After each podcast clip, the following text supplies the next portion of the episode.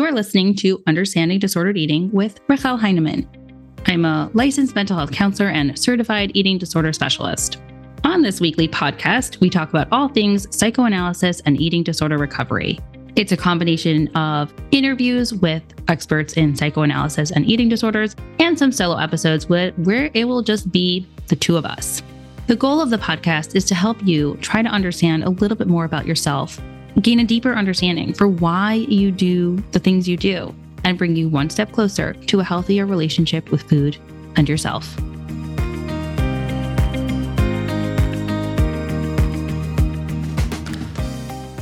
Hey, hey, we are up to episode 119. Just as a quick reminder, if you have not already grabbed your copy of the journal prompts, head on over to the show notes or the website and you can grab your copy there. It's a really great way to take a lot of the concepts that we talk about on the podcast and start to apply it to your own personal life. Because I can talk about this stuff on my own and with my guest, and it will probably apply to you. And I hope that a lot of this resonates. But in order to translate into your specific life with your own experiences and memories and thoughts and feelings, this has to become a little bit more of your own exercise and thinking about how you can bring these ideas into your own life is going to be crucial in your own recovery and your healing journey. The journal prompts are a wonderful way to do it. They are guided or not guided. You can sort of use whatever level of prompting that you need and run away with it. This week's episode, we're talking about the concept of eating disorders and a look because when especially years ago when eating disorders were portrayed in the media whether it was a movie or a tv show whatever it is had a very specific look. And it always was a very skinny young girl skinny like almost emaciated. And that was the look that sort of portrayed this person had an eating disorder. But what it basically said was if you don't look like this you don't have an eating disorder. Now what's really ridiculous about that is that the majority of people who struggle with eating disorders actually don't look like that. That's a very small minority. Somebody who w- will probably be on a lot more severe side of the eating disorder spectrum, lots of medical complications. It again, it's a very small minority. And so, if we're talking about what eating disorders are and people who struggle with their relationship with food and eating disorders, we can't really narrow it down to this one look because that's totally inaccurate. Now, more often than not, a person with an eating disorder is the kind of person who, on the outside, literally has everything together. So maybe you're the one with the promotion, the title, the job, the family, the white picket fence, whatever you name it. But on the inside, that's what we're looking at and that's what counts that's where you might be either falling apart or just always feeling stressed, always feeling obsessive about food, like literally thinking about it all freaking day. You can't be present for your kids. The unknown might scare you to death. You're terrified of confrontation or criticism to the extent that maybe at work, you're working in a crazy amount of extra hours and taking on all these projects that you really don't want to and are really not good for you in order to avoid someone's disappointment or anger. And this might be going on for years, for the longest time, because what could possibly be wrong if you've got the partner, you've got the kids, you've got the job? Maybe you've got the job that so many people are jealous of. And when people look at you and your life, they're like, well, that's the person I want to be. Even if they're not jealous, that's the goal, which is the wildest thing because you know that what it looks like on the outside might seem very glamorous, but on the inside, it is totally the opposite. So, if we think about what an eating disorder, or really what anybody who's really struggling actually looks like, there is no such thing. Even if we talk about a severe restrictive eating disorder, somebody might have a severe restrictive eating disorder and not be in this like quote emaciated body. Someone might have bulimia, so they're binging and purging, and their body doesn't change that much, or maybe it does, but they're just within normal range.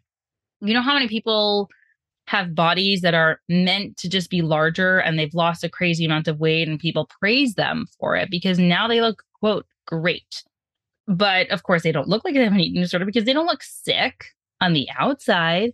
And this also goes for the reverse, by the way. If you see somebody who lives in a larger body, you really can't assume that they have a, a binge eating disorder or something like that.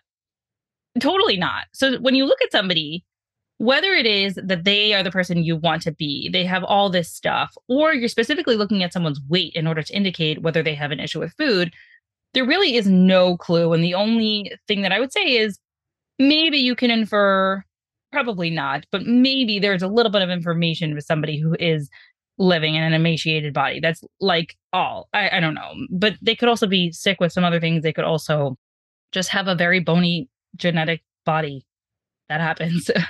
but the problem with making eating disorders and struggles, mental illness, mental wellness, whatever it is, have a specific look is that it makes people believe, maybe it makes you believe that you don't have an eating disorder or you don't have anxiety or depression, or maybe your family member couldn't possibly have an eating disorder if they're within normal weight. They couldn't possibly be struggling so much with depression because they have three kids.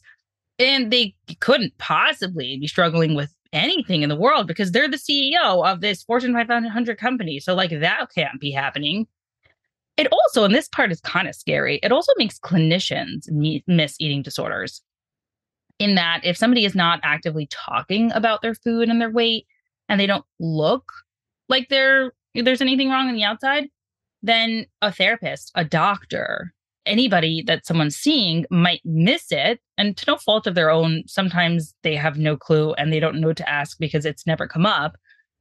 But it also, even when it does come up, it makes clinicians and providers miss eating disorders because the first thing in their mind is like, oh, there's got to be some sort of medical complication or some sort of look, and they don't have that. And so I won't pursue this, which is really dangerous because early detection with eating disorders is crucial for recovery.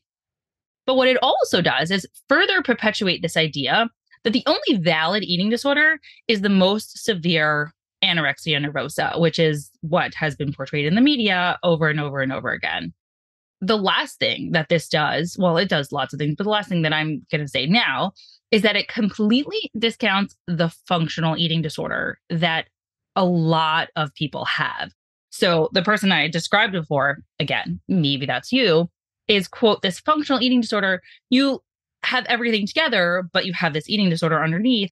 So here's what you need to know in order to tell if somebody has an eating disorder. And I'm not going to go through criteria of what an eating disorder is, but this is more so if you're listening to the to this and you're trying to figure it out for yourself or you're you know talking with your friends and family and you're skeptical or even if you're a clinician, you're just like, "What?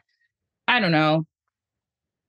And you want to know like what's the difference between someone who's just has this like little bit of obsessions about their weight maybe their interest in dieting which i guess kind of is everyone to take it to something that's on an eating disorder level. And the biggest ones are obviously medical complications. So if like you know there's something visually wrong on someone's labs or or or with their uh, physical well-being yeah that's pretty much like number one we already knew that. That's that's not new today.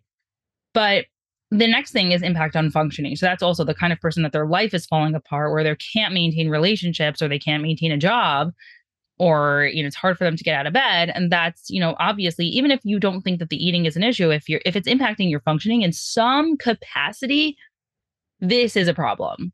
But the one that i want to stress the most which is the most important in my opinion is what is your subjective level of distress from your relationship with food? And if it is at 100 out of 100, I don't care what criteria you meet or don't meet. I don't care if you are the most successful person in your field. And I don't care if you have zero medical complications and it doesn't matter to me. This is about your inner experience. And if your subjective level of distress is extremely high, then it's an issue.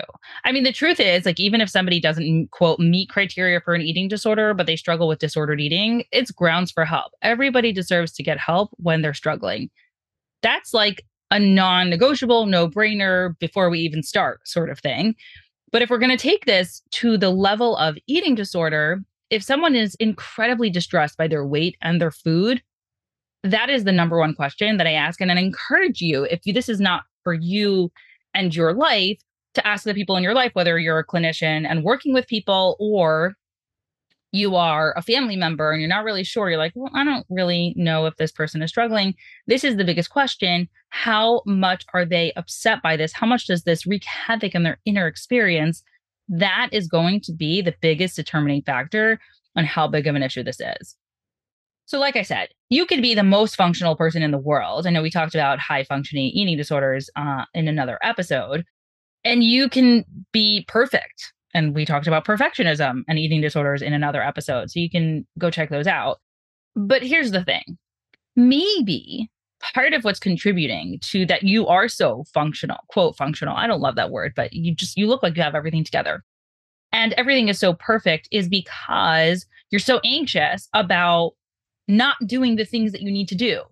The thought of not getting up at a certain time and getting to work exactly on time or early or not handing in a project on time or not being proactive or not being above and beyond for your family or whatever it is is so anxiety provoking.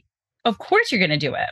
And in terms of moving your career along moving your life along really anything else in fact one of the things that might actually be perpetuating your eating disorder or at the very least connected with your eating disorder is the anxiety about not doing what you need to do and the intolerance for inflexibility which means that you're incredibly rigid with how things have to be or how you create them to be. So something that's really interesting is that what makes you look like you have everything together on the outside is actually part of the issue the anxiety the intolerance of inflexibility and I'm not saying like, okay, in order to solve this problem, we have to make you dysfunctional. Obviously not. But what getting help actually targets is helping you tolerate the unknown, tolerate the big feelings, tolerate uncomfortable social events and work events, or tolerate what's going on on the inside when somebody, when you anticipate someone getting disappointed with you or angry at you, whether it's at home or at work. And ultimately, it organizes what's on the inside that feels so chaotic so that ultimately what is on the outside actually matches what's on the inside. Now, I'm not saying what's on the outside is going to stay on the outside because if it really misaligns with what you value and you want to make some changes, that's also part of the journey. But the ultimate, ultimate, ultimate goal is for us to create some sort of harmony that if this is what you present on the outside, at the very least, you feel somewhat similar internally. So here's the idea whether or not someone has an eating disorder, it's not possible to tell based on looking at someone. It's not possible to tell based on what they're eating in this one moment if you go out for a meal with them. And it's impossible to tell from a little little sliver of their life aside for if they tell you what's going on internally. In the same way that you couldn't possibly tell that someone has an eating disorder on the outside if you are struggling, nobody knows what's going on on the inside. That's the beauty and that's the demon of this. And ultimately, what is so incredible about the recovery journey is that it doesn't have to be the biggest disconnect between your insides and your outsides. You could feel more authentic. You could share more. You could be more tolerant of discomfort. And then it doesn't really matter what you look like and it doesn't really matter what people say because you'll feel a lot more organized and you'll feel a lot better. You made it to the end. Thank you for listening. Every single one of your downloads means so much to me. If this conversation is leaving you wanting more, be sure to sign up for my newsletter.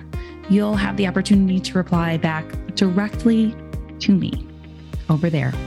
Can't wait to see you in your inbox.